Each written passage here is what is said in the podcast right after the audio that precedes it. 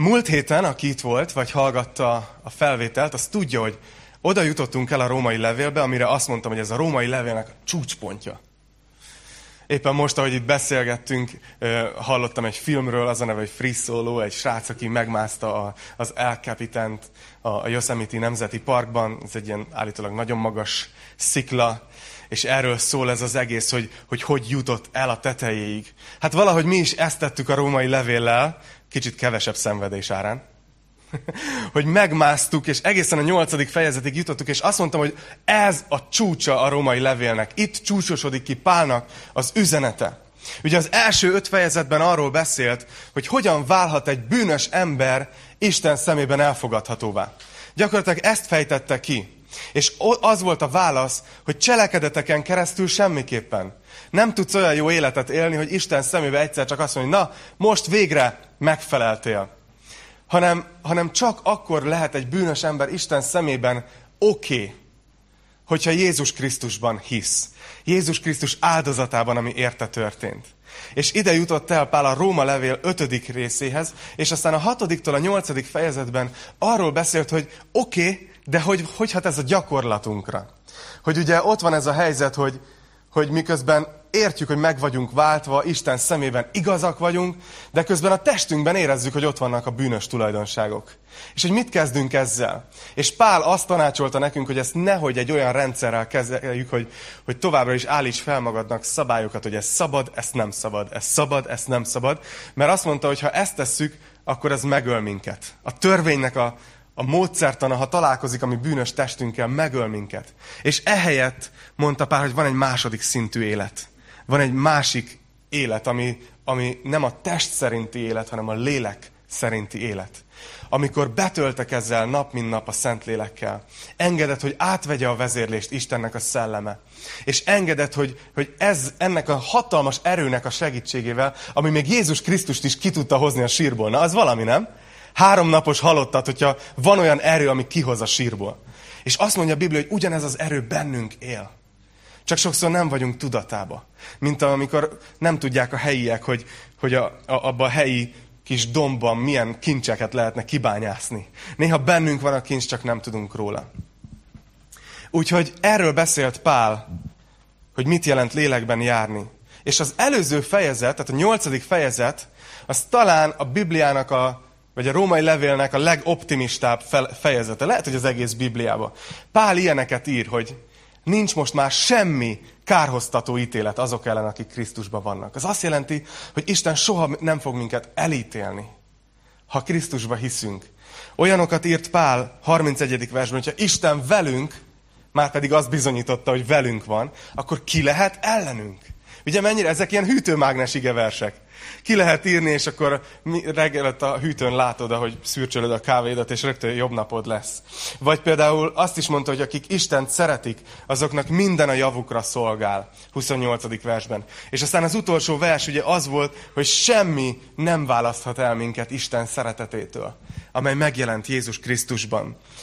Szóval az a kérdés, nem tudom, hogy érzitek-e ezt időnként, amikor amikor mondjuk néztek egy, egy filmet, vagy hallgattok valamit, és, és azt gondoljátok, hogy ezt lehet-e fokozni. Hogy ez, ez, most, ez most nagyon-nagyon erős volt ez a fejezet.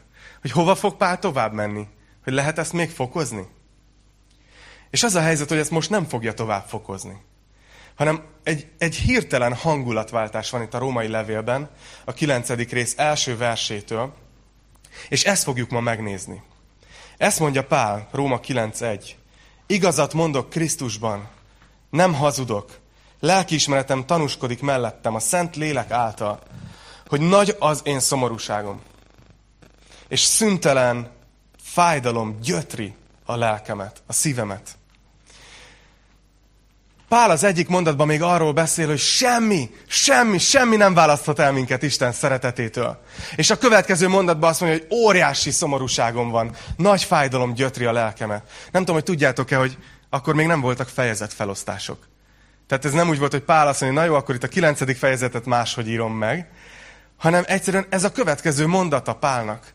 Hogy milyen fura, hogy megfér egymás mellett egy szomorú igevers, és, és egy, a egyik legoptimistább igevers a Bibliában. És lehet, hogy Kérdezheted, hogy hogy fér meg ez egymás mellett. A helyzet az, hogy teljesen. Sőt, ma, a mai korban van egy ilyen gondolkozás, hogy csak pozitívan gondolkozz. Csak a pozitív dolgokat mond ki a szádon.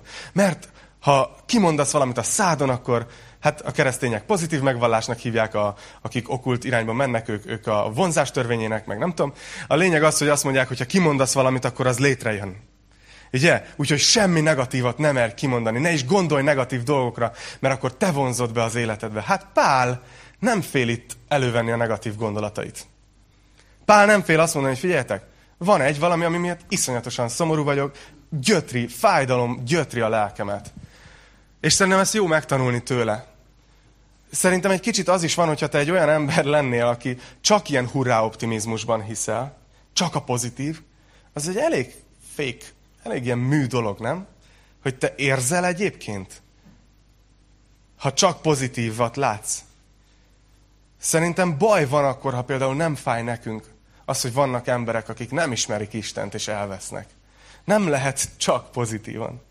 Pál azt mondja, hogy nekem gyötri a fájdalom a lelkemet, de vajon miért? Mi bántja Pált? Nézzétek, harmadik vers. Mert azt kívánom, hogy inkább én magam legyek átok alatt, Krisztustól elszakítva, az én testvéreim, az én test szerinti rokonaim helyett, akik izraeliták. Akiké a fiúság és a dicsőség, a szövetségek és a törvényadás, az Isten tisztelet és az ígéretek, akiké az ősatyák, és akik közül származik a Krisztus test szerint, aki Isten mindenek felett, áldott legyen mindörökké. Ámen. Pálnak nagyon fáj az, hogy a saját népe, a zsidóság elutasította Jézust, mint messiást. Könnyű úgy olvasni a római levelet, mint egy ilyen elméleti gondolatfejtés, hogy logika, az ember bűnös, hogy lesz igaz, megtaláltuk a megoldást, mintha ez csak egy ilyen, egy ilyen elméleti érvelésrendszer lenne.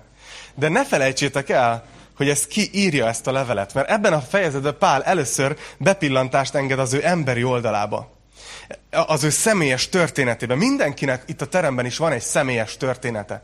De nem szabad elfelejteni, hogy a Biblia íróknak is volt. Volt egyéniségük, voltak küzdelmeik, volt egy saját történetük.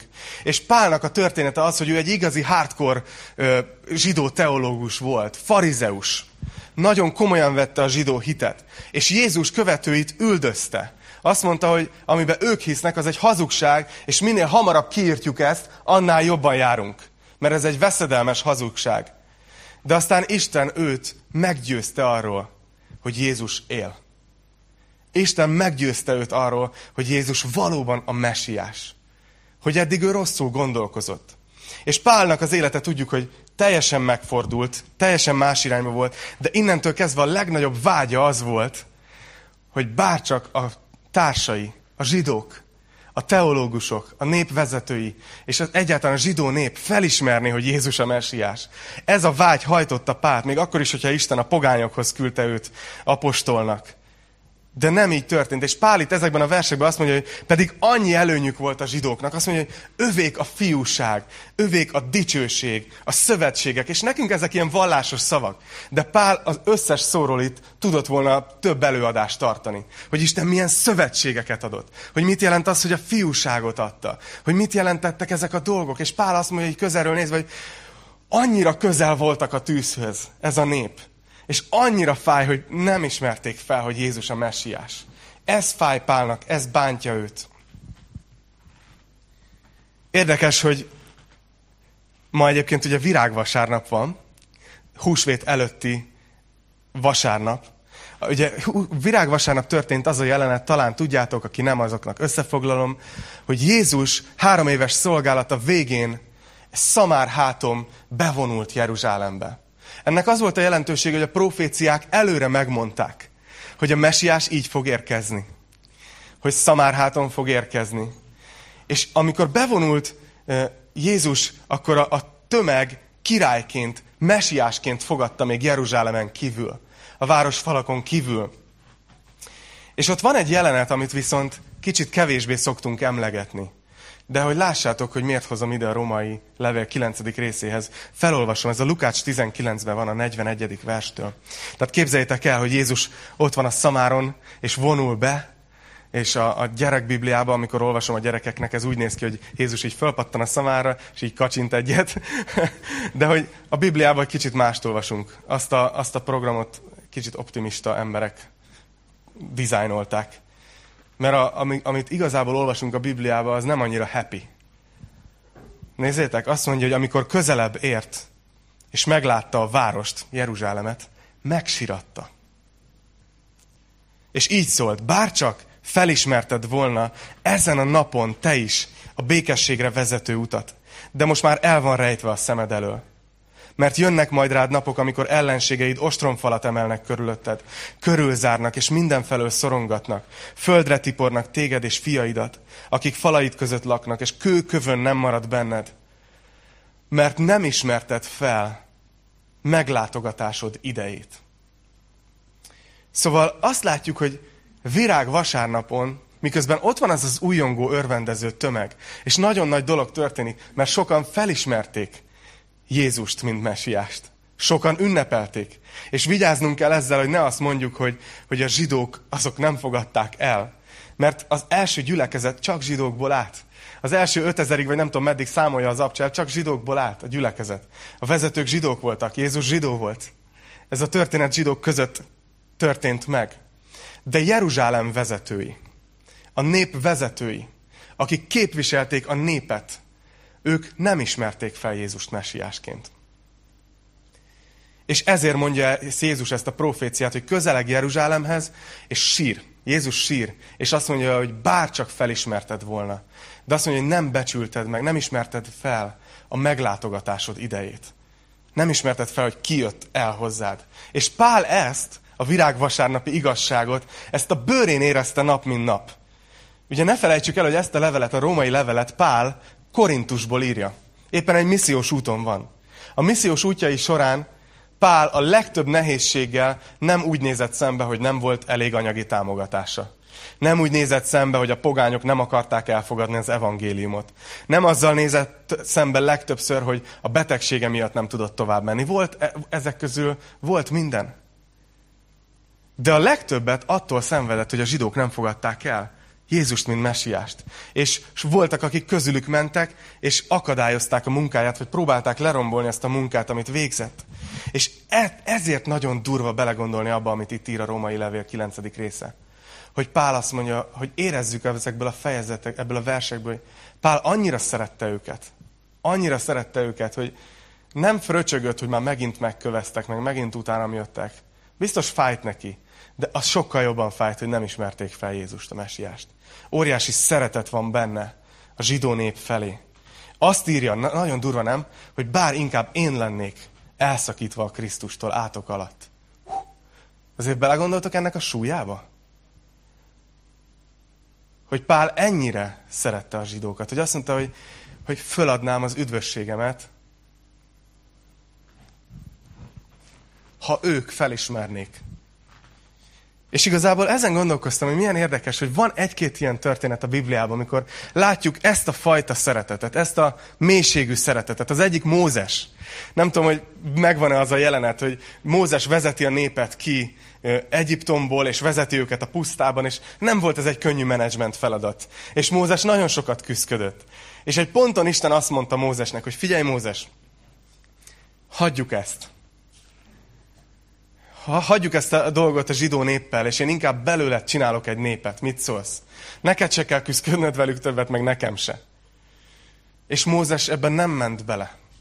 Ő azt mondta, hogy inkább ő vesszen el, de nép ne. Jézus maga volt az, aki, aki ezt viszont meg is tette, hogy ő konkrétan föladta az istenségét, konkrétan föladta az életét azért, hogy nekünk üdvösségünk legyen. Belegondoltok ebbe? És azt mondja, hogy nincsen senkibe nagyobb szeretet, mint amikor az életét adja a barátaiért. 2 Korintus 5.21, olvassátok el otthon, ha van jegyzett füzetetek, és fel tudjátok írni. Óriási igazságot tartalmaz erről az egészről. Szóval Pál így kezdi a Róma 9-et. Nagy optimista fejezet után, nagy fájdalmam van, hogy, a, hogy a, a testvéreim, a zsidó nép nem fogadja el Jézus, mint messiást. Pedig erről szóltak a proféciák, erről szóltak az ígéretek. És innentől kezdve Pál két fő fó, kérdésre fókuszál. Hogyha jegyzetelsz, akkor könnyű lesz követni ebben a fejezetben. Mert lehet, hogy úgy vagy vele, hogy nekünk itt Kistarcsán 2019-ben miért fontos egyébként a zsidó nép sorsa? Tehát, hogy egyébként miért fontos? És nagyon fontos. Azért, mert az, hogy ők elutasították Jézust, egy csomó kérdést felvet velünk kapcsolatba. Mert ha Isten ígéreteket tett neki, és kiválasztott nép voltak, de mégis elszúrták, akkor lehet, hogy mi is el tudjuk szúrni. Ez a nagy kérdés a Róma 9-ben. Hogy le, lehet, hogy Isten mégse annyira tartotta meg az ígéretét velük kapcsolatban? Ez a két kérdés. Az egyik az ez, a témakör, hogy teljesíti-e Isten az ígéreteit. Magyarul bonthatnám tovább úgy, hogy megbízható-e Isten. Számunkra azért fontos ez, hogy megbízhatunk-e a kegyelemben. Megbízhatunk-e abban, hogy örök életünk van, ha Jézusban hiszünk. A másik kérdés, amiről beszélni fog Pál ebben a fejezetben, hogy Isten mennyire igazságos. Vagyis nem-e igazságtalan? Mennyire bízhatunk meg nem csak az ígéreteiben, de a jellemében, hogy ő jó Isten. Mennyire bízhatunk meg benne? Erről lesz szó ebben a fejezetben. Fölolvasom a 13. versig, jó? Hatodiktól. Az első kérdésre fókuszál itt Pál, hogy Isten megtartja az ígéreteit. Azt mondja, hogy nem mintha Isten igéje erejét vesztette volna. Mert nem tartoznak mind Izraelhez, akik Izraeltől származnak. És nem minnyáján Ábrahám gyermekei, akik az ő utódai, hanem amint megvan írva, aki Izsáktól származik, azt fogják utódodnak nevezni. Azaz nem a testi származás szerinti gyermekek Isten gyermekei, hanem az ígéret gyermekei számítanak az ő utódainak. Mert így szól az ígéret, és itt be, beidézi, amit az Ószövetségben ígért Isten. Abban az időben eljövök, és fia lesz Sárának. Aztán olvassuk tovább. Sőt, Rebeka esetében még inkább, aki egy férfitól fogant fiakat, Izsáktól, a mi atyánktól. Amikor ugyanis még meg sem születtek a gyermekei, és nem tettek semmi jót vagy rosszat, de hogy Istennek az ő kiválasztáson alapuló elhatározása érvényesüljön, nem a cselekedetek alapján, hanem az elhívó akarata szerint, már akkor megmondatott Rebekának, hogy a nagyobbik szolgálni fog a kisebbiknek. Amint megvan írva, Jákobot szerettem, Ézsaut pedig gyűlöltem. Na itt álljunk meg. Nagyon kérlek, hogy mai tanításon próbáljatok fokozott figyelmet adni arra, hogy ne kapcsolódjon ki az agyatok. Mert ez kőkemény teológia. Kőkemény, sok hivatkozás az Ószövetségbe, de ha megértitek, meg fog titeket erősíteni. Vannak itt ilyen furcsa dolgok, majd azokra is rátérünk, de most itt csak az alapkérdésre fogok fókuszálni, hogy Isten teljesíti-e az ígéreteit? Hogy Isten megbízható-e? Emlékszem, amikor a szüleim építkeztek, akkor én ilyen, nem tudom, 6-7-8 éves fiú voltam, és mindig ugye az volt, hogy ők is dolgoztak hétközben, és hétvégén pedig sokszor mentünk ki a telekre. Már egyre kevésbé hasonlított telekre, mert ugye nőtt ki egy ház. Volt külön telkis ruhánk, tudod, amit lehet nyúzni, gyúzni. Van egy fotóm, ahogy a Petivel gyomlálunk a telken. Na mindegy. Szóval volt egy segédmunkás, őt Sándornak hívták, aki, aki hát szerintem sok mindennel küzdött, valószínűleg nehéz élete volt, küzdött az alkohollal rendesen, tehát őt, őt, ne, őt ritkán láttuk így józan állapotban a telken, az építkezésen, de nagyon bennem van ez, ahogy, ahogy egyszer mentünk ki, így péntek délután, tudod, így megnézni, hogy akkor hogy áll a ház, meg mire jutottak, és, és akkor a, a Sándor már így ilyen, kb. ilyen vonalmozgásban ha, ment lefelé az utcán, mi pedig jöttünk szembe kocsival, és megálltunk, és kérdeztük, hát Sándor, hát tehát péntek délután volt még, tehát még lehetett volna éppen dolgozni. És akkor mondta, hogy, hogy mára végeztünk, de majd hétfőn gyüvök. Azt hiszem, hogy hétfőn sose jött. Valahogy Sándor nem tudta tartani az ígéreteit. Sándor sok dolog miatt nem volt éppen a legmegbízhatóbb ember. Lehet, hogy nektek is vannak ilyen ismerőseitek. Nem csak az, hogy Sándor, de aki, nem tudom, vannak olyan ismerőseitek, akik így ígérgetnek mindig, és aztán nem, nem mindig tartják be pontosan? Legalább itt vagyok, tehát mindenki ismer, nem? Mindenkinek ilyen. Én sem mindig tartom be sajnos az ígéreteimet, nem azért, mert nem szeretném, hanem mert néha túlvállalom magam. És ugye ez a bizalom kérdés, ez egy nagyon fontos dolog az életünkben, hogy, hogy valaki ígér valamit, megtartja Például hányan szoktatok online vásárolni? Nézzük az online vásárlás penetrációját a Kistarcsai Golgota populációján. Jó, nagyszerű. Ugye, ha például fölmentek egy ilyen oldalra, hogy, hogy árukereső, ahol össze lehet hasonlítani több terméknek az árát, akkor ott biztos észrevettétek, hogy a bolt mellett néha oda van írva, hogy ez megbízható bolt. Mert ugye amikor online vásárolsz valamit, főleg ha fizetsz is, azért ez egy elég nagy bizalmi tranzakció, mert te pénzt adsz át nekik, és hiszel az ígéretükbe, hogy ők el fogják neked küldeni azt a dolgot, amit megrendeltél. És ezért néha van az, hogy vannak nagyon olcsó árak a lista tetején, de ilyen no-name boltok, és akkor alatta van, hogy egy pár ezerrel drágább már, ugye mondjuk egy hűtőszekrény, nemrég vettünk hűtőszekrény, pár ezerrel drágább, de egy olyan bolt, ami mellett ott van, hogy megbízható bolt, és 4228 pozitív értékelést kapott, és akkor azt mondja, jó, hát akkor csak nem én leszek a 4229 akit majd átvernek. Tehát megbízol az ígéretükben. Amit itt Pál próbál bemutatni nekünk, az az, hogy Isten ígérete vajon mennyire biztos. Mennyire bízhatunk meg benne. És az érvelése az nagyjából így zajlik, három pontban. Az első az az, hogy fontos tisztázni, hogy kinek szólt az ígéret. Ugye? Mert az a kérdés, hogyha a zsidók elutasították Jézust, pedig Isten azt mondta, hogy ők a kiválasztott nép, akkor, akkor Isten nem megbízható, és azt mondja, Pál, várjál, várjál. Tisztázzuk, hogy kinek szólt az ígéret. És, és, és ez nagyon fontos. De azt mondott, hogy hát, a, a zsidóknak, nem? És azt mondja Pál, hogy igen, de ki a, ki a zsidó? És erre azt mondod, hogy hát akik Ábrahámtól származnak, nem? És Pál azt mondja, hogy nem. Azt mondja Pál, hogy nem mindenki Ábrahám utóda, aki Ábrahámtól származott test szerint. Tehát, hogy Isten szemében nem a genetika miatt tartozik valaki ennek az ígéretnek a letéteményesei közé, hanem, hanem feleleveníti itt, itt Ábrahámnak a történetét. Azt mondja, nem a genetika, hanem az, hogy hiszel-e Isten ígéretébe. Ezt tesz téged Isten szemében Ábrahám utódává. És föleleveníti ezt a történetet, Ábrahámnak és Sárának, két idős embernek a történetét, akiknek Isten egy merész ígéretet tett, hogy lesz egy gyerekük. Csak így száz év közelében ez már így neccesnek tűnt. Nem, nem nagyon látszott esélyesnek. Lehetetlen volt. Isten olyat ígért, ami lehetetlen. Annyira lehetetlennek tűnt, hogy Ábrahám kézbe vette a dolgokat, és lefeküdt Sárának az egyik szolgáló lányával, Hágára, ebből született is egy, egy gyermek, de Isten azt mondta, hogy nem, ez nem az ígéret gyermeke. Mert ez, ez a gyerek, ez genetikából született. Talán nem kell kifejtenem, ugye? 18-as karika. De azt mondja, hogy én úgy szeretnék nektek egy gyereket adni, aki az ígéretbe vetett hitből születik. És ezért Ábrahám megerősítette a hitét, és továbbra is elkezdtek hinni abba, hogy Isten fog nekik saját gyereket adni. És megszületett Izsák. Ő volt az ígéret gyermeke. Ugye, ez Pálnak az egyik érvelése, hogy fontos tisztázni, hogy kinek szól az ígéret. Azoknak, akik hisznek, mint Ábrahám. A második azt mondja, hogy Isten ígérete nem ott vesztette erejét, vagyis ott nem vesztette el az erejét, mert Izsák tényleg megszületett. Tehát eljött az a nap, amikor Isten ígérete valóra vált, pedig lehetetlen volt. Ezért Izsák egy jelkép lett, hogy Ábrahám hit Isten ígéretében. Ennek volt Izsák a jelképe. Mindig, amikor meglátta a kisfiát Ábrahám, Izsákot, futkorászni, stb., számára ezt jelentette ez a gyerek, hogy én hittem az Istenbe, hogy amit ígért, az igaz. És a többieknek, a szolgáknak, a környéknek, mindenkinek ezt jelentette Izsák.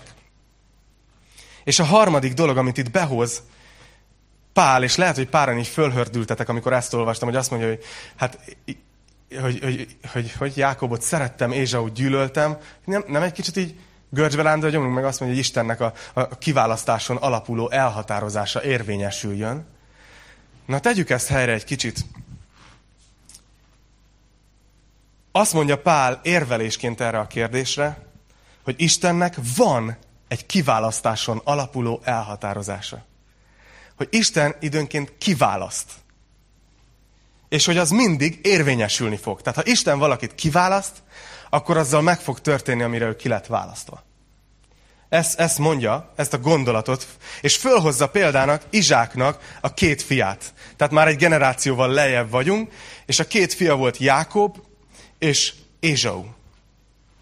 És Isten úgy döntött, hogy kiválasztja a két fiú közül az egyik vonalat, hogy rajta keresztül jöjjön létre Izrael népe, rajta keresztül jöjjön a mesiás, és ez a választás Jákobra esett, aki a fiatalabb volt.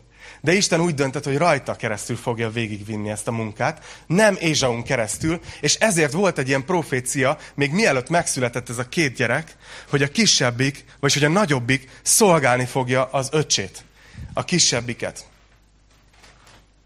És fontos látni itt, hogy Isten csoportokról beszél, nem személyekről.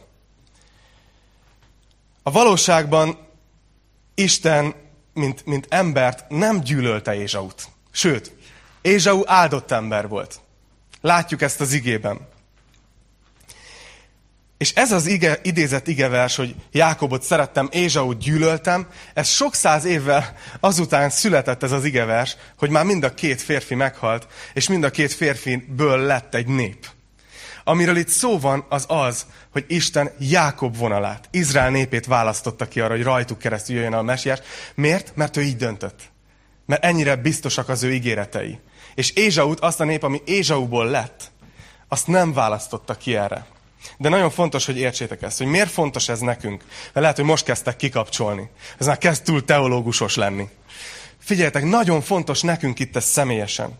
Mert ha mi úgy gondoljuk, hogy Isten azt az ígéretet tette nekünk, akik hiszünk Jézus Krisztusba, hogy örök életünk van, és békességünk van Istennel, akkor nagyon fontos tudni, hogy Isten mennyire gondolta ezt komolyan. Mennyire megbízható. És Pál itt bizonyítja, hogy Isten mindig megtartja az ígéretét.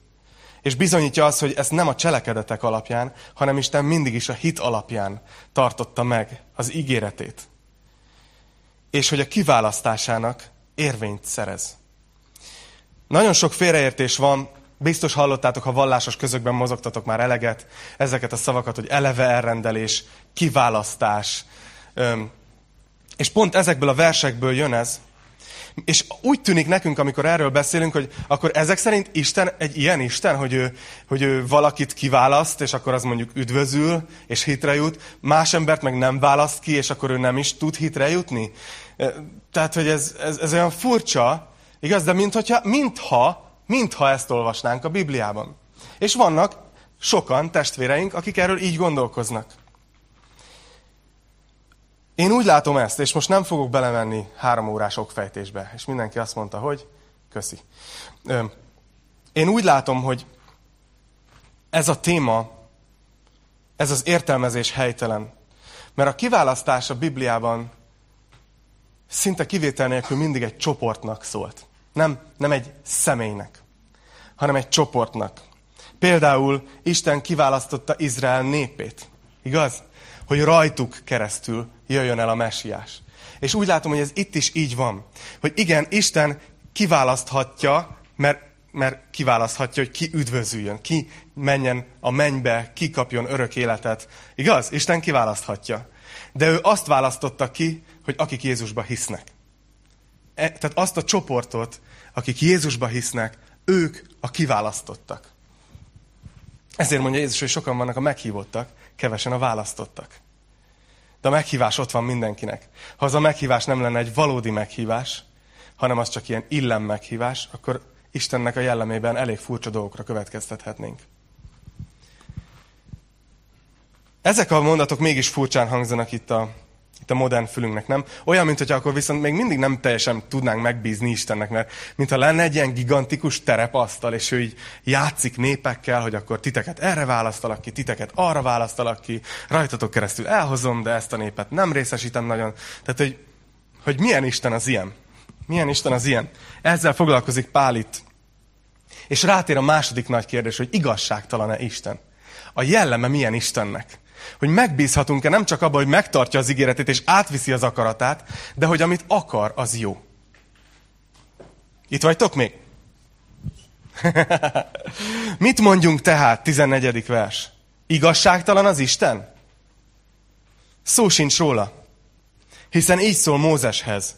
Könyörülök, akin könyörülök, és irgalmazok, akinek irgalmazok. Ezért tehát nem azé, aki akarja, sem nem azé, aki fut, hanem a könyörülő Istené. Mert így szól az írás a fáraóhoz. Éppen azért emeltelek trónra, hogy megmutassam rajtad hatalmamat, hogy hirdessék nevemet az egész földön. Ezért tehát akin akar, megkönyörül, akit pedig akar, megkeményít. Azt mondod erre nekem, akkor miért hibáztat mégis? Hiszen kiállhat ellene akaratának. Ugyan ki vagy te ember, hogy perbeszállsz az Istennel? Mondhatja az alkotójának az alkotás, miért formáltál engem ilyenre? Nincs-e hatalma a fazekasnak az agyagon, hogy ugyanabból az agyagból az egyik edényt nemes célra, a másikat pedig közönségesre formálja. Isten pedig nem a haragját akarta megmutatni, és a hatalmát megláttatni, és nem ezért hordozta-e türelemmel a harag eszközeit, amelyek pusztulásra készültek. Hú, azért elég kemény versek, nem? Na nézzétek, megpróbálom egyszerűen összefoglalni. A kérdés az volt, hogy igazságtalan-e Isten. És Pál itt három dolgot mond. Az egyik az az, csak elmélet, hogy egyébként lehetne igazságtalan is. Mert ő az Isten. Akár tetszik, akár nem, mi itt a teremtmények vagyunk, és ő a teremtő, akár tetszik, akár nem, ezt a világot ő csinálta, akár tetszik, akár nem, ha akarna, olyan szabályokat hozhatna létre, amilyet csak szeretne. Tehát egy módon nagyon fontos ezt tudni, és helyre tenni magunkat, mert itt a kis humanista világunkban nagyon elhittük magunkról, hogy mi vagyunk az egy világegyetem központja, de nagyon fontos érezni azt, hogy nem, te egy teremtés vagy, aki megszülettél, és meg fogsz halni. De ez a világ Isten világa. Ez kegyetlenül hangozna, hogyha Isten jelleme nincs rendben. Mert akkor ő egy diktátor. Ez egy nagyon kérdés. De azért nekem ez, ez mindig egy furcsa kérdés, amikor például hallok ilyet emberek között, hogy én haragszom az Istenre. És én néha így annyira megkérdezem, hogy ki vagy te? Tehát, hogy te haragszol az Istenre? Ez hogy? Lehet, hogy az első pont, hogy helyre kéne tennünk magunkat, hogy igazából akármit tehetne velünk, értitek? Egy szavával alkotta az egészet, és egy szava lenne, hogy én itt ne álljak többet, hanem itt összeesek. Én, nekem nagyon sok követelésem nem lehet Istennel szembe, mert ő, a, ő az Isten. De a második pont, amit mond Pál, az azt mondja, hogy Isten viszont úgy mutatkozik be, hogy ő egy könyörülő Isten. És azt mondja, hogy olyan furcsán hangzik, nem, hogy akin akarok, könyörülök, akit akarok, megkeményítek. Hm? A lényeg, hogyha igazságos lenne, figyeljetek, ezt értsétek meg. Ha Isten igazságos lenne, tényleg igazán, teljesen fair, teljesen igazságos, akkor minden ember menne a levesbe. Mert azt mondja, hogy mindannyian védkeztünk, mindannyian hiával vagyunk Isten dicsőségének. Nincs érvünk, nem tudunk érvelni az Istennel szembe. Ha Isten teljesen igazságos lenne, akkor mindannyian mennénk a levesbe. De azt mondja Isten, hogy nem. Én akin akarok, könyörülök. Akit akarok, megkeményítek. Kit akar megkeményíteni? Fölhozza példának a fáraó példáját. Fáraó ugye jött hozzá egy üzenet Istentől, engedd el a népet. És Fáraó megkeményítette magát. És azt mondta, hogy nem engedelmeskedek Istennek, nem bízok benne, nem hiszek benne. És ez megtörtént nagyon sokszor. És érdekes, hogy az első pár alkalommal úgy van leírva, hogy, hogy a fáraó megkeményítette a szívét. És aztán végül az van írva, hogy Isten megkeményítette a fáraó szívét. Kit akar Isten megkeményíteni? Azt, aki magát megkeményíti. Mert Isten úriember, és egy idő után tiszteletbe tartja a szabad választásodat, ha te nem kérsz belőle. Ezért mondja azt, hogy akin akarok, könyörülök, akin akarok, akit akarok, megkeményítek. Kin akar megkönyörülni? Mindenkin, aki hajlandó megalázni magát, elfogadni egy bűnös és hinni Jézus Krisztusban. Mindenkin meg akar könyörülni. Olvassátok így ezt a verset, hogy akin akarok, könyörülök, akit akarok, megkeményítek. És a harmadik dolog, amit mond Pál, hogy Isten viszont türelmes.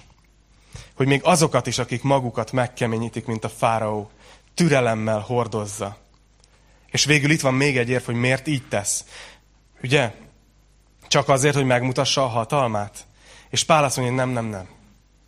Isten az Isten, azt csinál, amit akar. Úgy döntött, hogy könyörül, akin könyörül, megkeményít, akit megkeményít. De ezt nem azért teszi csak, hogy villogjon a hatalmával, hogy ő mennyire hatalmas Isten. Hanem azt mondja, nézzétek, 25. vers, vajon nem azért is, hogy megismertesse a dicsőségének gazdagságát az irgalom eszközein, amelyek dicsőségre készített, amilyenekké minket is elhívott. Nem csak a zsidók, hanem a többi nép közül is. Amint Hóseásnál is azt mondja, azt a népet, amely nem az én népem, az én népemnek hívom. És azt, amelyet nem szeretek, szeretett népemnek. És úgy lesz, hogy azon a helyen, ahol megmondtam nekik, ti nem vagytok az én népem, ott neveztetnek majd az élő Isten fiának. Ézsaiás pedig ezt hirdeti Izraelről. Ha Izrael fiainak a száma annyi volna, mint a tenger fövenye, akkor is csak a maradék üdvözül. Mert az Úr teljes mértékben és gyorsan váltja valóra szavát a földön. És amint előre megmondta Ézsaiás, ha a seregek ura nem hagyott volna utódot nekünk, olyanok, olyanná lettünk volna, mint Sodoma, és hasonlóvá lettünk volna Gomorához. Pál itt azt mondja ezekben a versekben, hogy ha Isten igazságos lenne, akkor már nem lenne élet a földön. De Isten mindig gondoskodott arról, hogy legyen egy maradék, hogy a hit az tovább menjen. Azt mondja, hogy ez így történt Sodománál, ahol az egész város elpusztult, de Isten kiszedte azokat, akik hittek benne.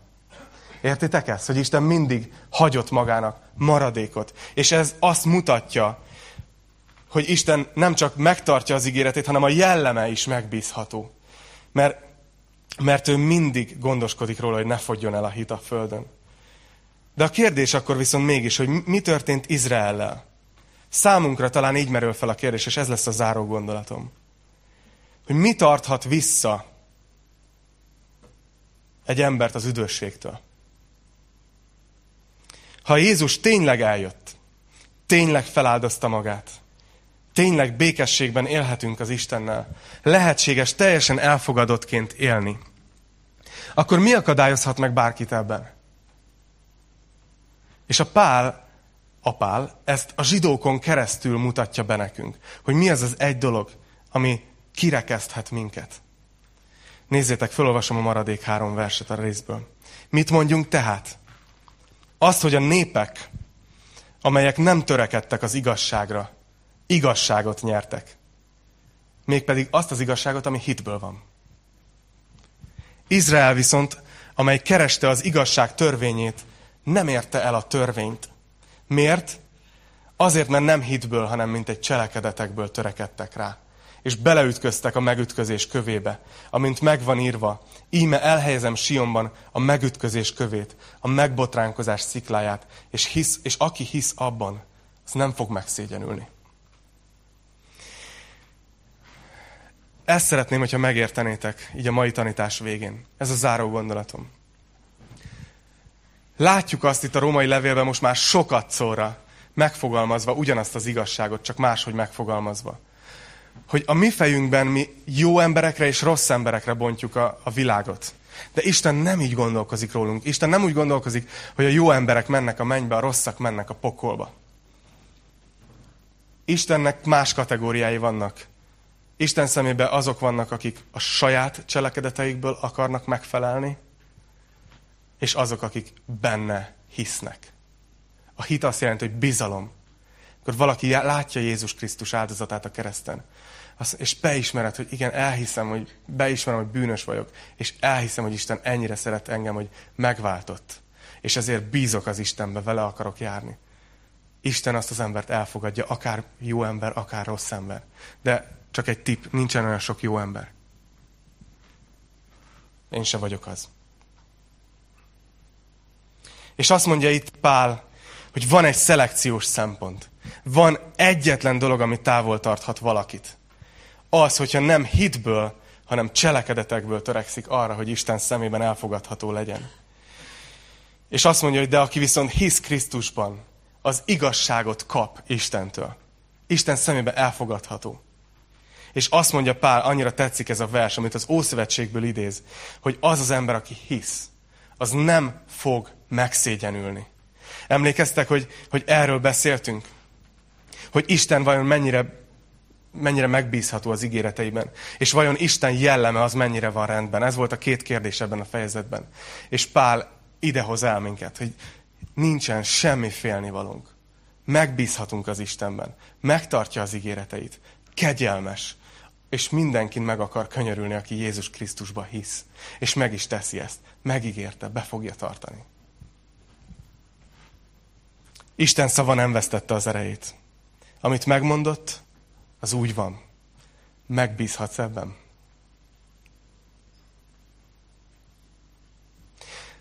Szeretnélek titeket bátorítani, hogy ha hívőként ülsz itt, ha tudod, hogy Jézus Krisztusba belevetetted egyszer a hitedet, hogy elfogadtad ezt az áldozatot, amit értettett, akkor kérlek, tudatosítsd azt ma reggel magadban újra, hogy nem fogsz megszégyenülni. Nem fog kiderülni a végén, hogy volt valami apró betű, ami miatt te nem mész a mennybe. Nem fogsz megszégyenülni. Ha Istenbe bízol, ez csak, csak erősíteni fog téged. Ha úgy ülsz itt, hogy nem tudod, hogy hívő vagy-e még, nem hoztad még meg ezt a döntést, az biztos, hogy én nem foglak manipulálni. Vagy ha az interneten keresztül nézel. De csak annyit szeretnék ide tenni elétek, hogy Isten ennél egyszerűbbé nem tudta volna tenni, hogy mi elfogadhatók legyünk az ő szemében. Hogy, hogy csak annyit kér, hogy csak alázkodj meg, hogy ismerd be, hogy bűnös vagy. És fogadd el, hogy Jézus Krisztus érted halt meg. És csak mondd azt neki, hogy megbízok benned, és téged foglak követni a mai naptól. Adná Isten, hogy legyenek mai nap is megtérések. És nem fogom most fölhívni a dicsőítő csapatot, hogy játszanak valami light zenét, és nem fogom megkérni, hogy tegyétek fel a kezeteket. De kérlek, hogyha van közöttetek bárki, akinek oda kell adni az életét Jézus Krisztusnak ma, akkor akár itt velünk, ide jöttek hozzám a végén, és fogok veletek imádkozni. Akár magatokba, vagy valaki, akiben megbízol, egyszerűen mondd el Istennek ezt a dolgot, és kezdj egy új életet. Imádkozzunk.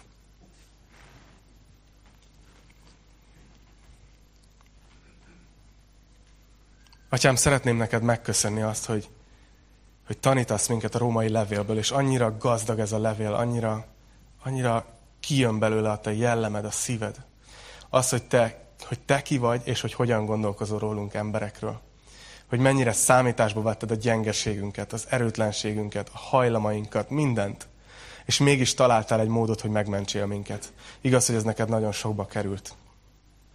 De ez se volt drága, a te fiad sem volt drága hogy oda értünk. És köszönjük neked ezt szívből. És Uram, ünnepelünk téged, dicsőítünk téged, hogy ennyire sok szeretet van a mi Istenünkben, hogy te vagy a mi Istenünk, és te magad vagy a szeretet. Uram, imádkozom azért, hogy erősítsd meg a testvéreimet abban, hogy nem fognak megszégyenülni. Erősíts meg minket ebben. Imádkozom azért, hogyha valaki még nem adta át az életét ennek. Kérlek, Uram, hogy ne ütközzön bele a megbotránkozás sziklájába, Jézus a Te üzenetedbe, beléd, hanem inkább adja át magát neked. Uram, imádkozom, hogy legyenek újjászületések, megtérések a mai nap is. És nem csak ebben a gyülekezetben, Uram, hanem az összes magyarországi gyülekezetért imádkozok. Azokért, akik ugyanezekben az órákban talán, vagy már megvolt az Isten tisztelet, vagy ezután jön, minden egyes gyülekezetért imádkozom ma. Uram, hogy tölts királyuk a szent lelkedet, hogy a te egyházad, a te gyülekezeted, a te hívő embereidnek a közössége, Uram, növekedjen nap, mint nap. És kérlek, hogy add beléjük a lelkedet, hogy a tanúid lehessenek. És így imádkozunk magunkért is, Uram, mint a kicsi része ennek a nagy képnek. Hogy kérlek, használj minket. Kérlek, használj minket, hogy sok embert hozzád vezethessünk, Jézus. Az Úr Jézus nevében. Amen.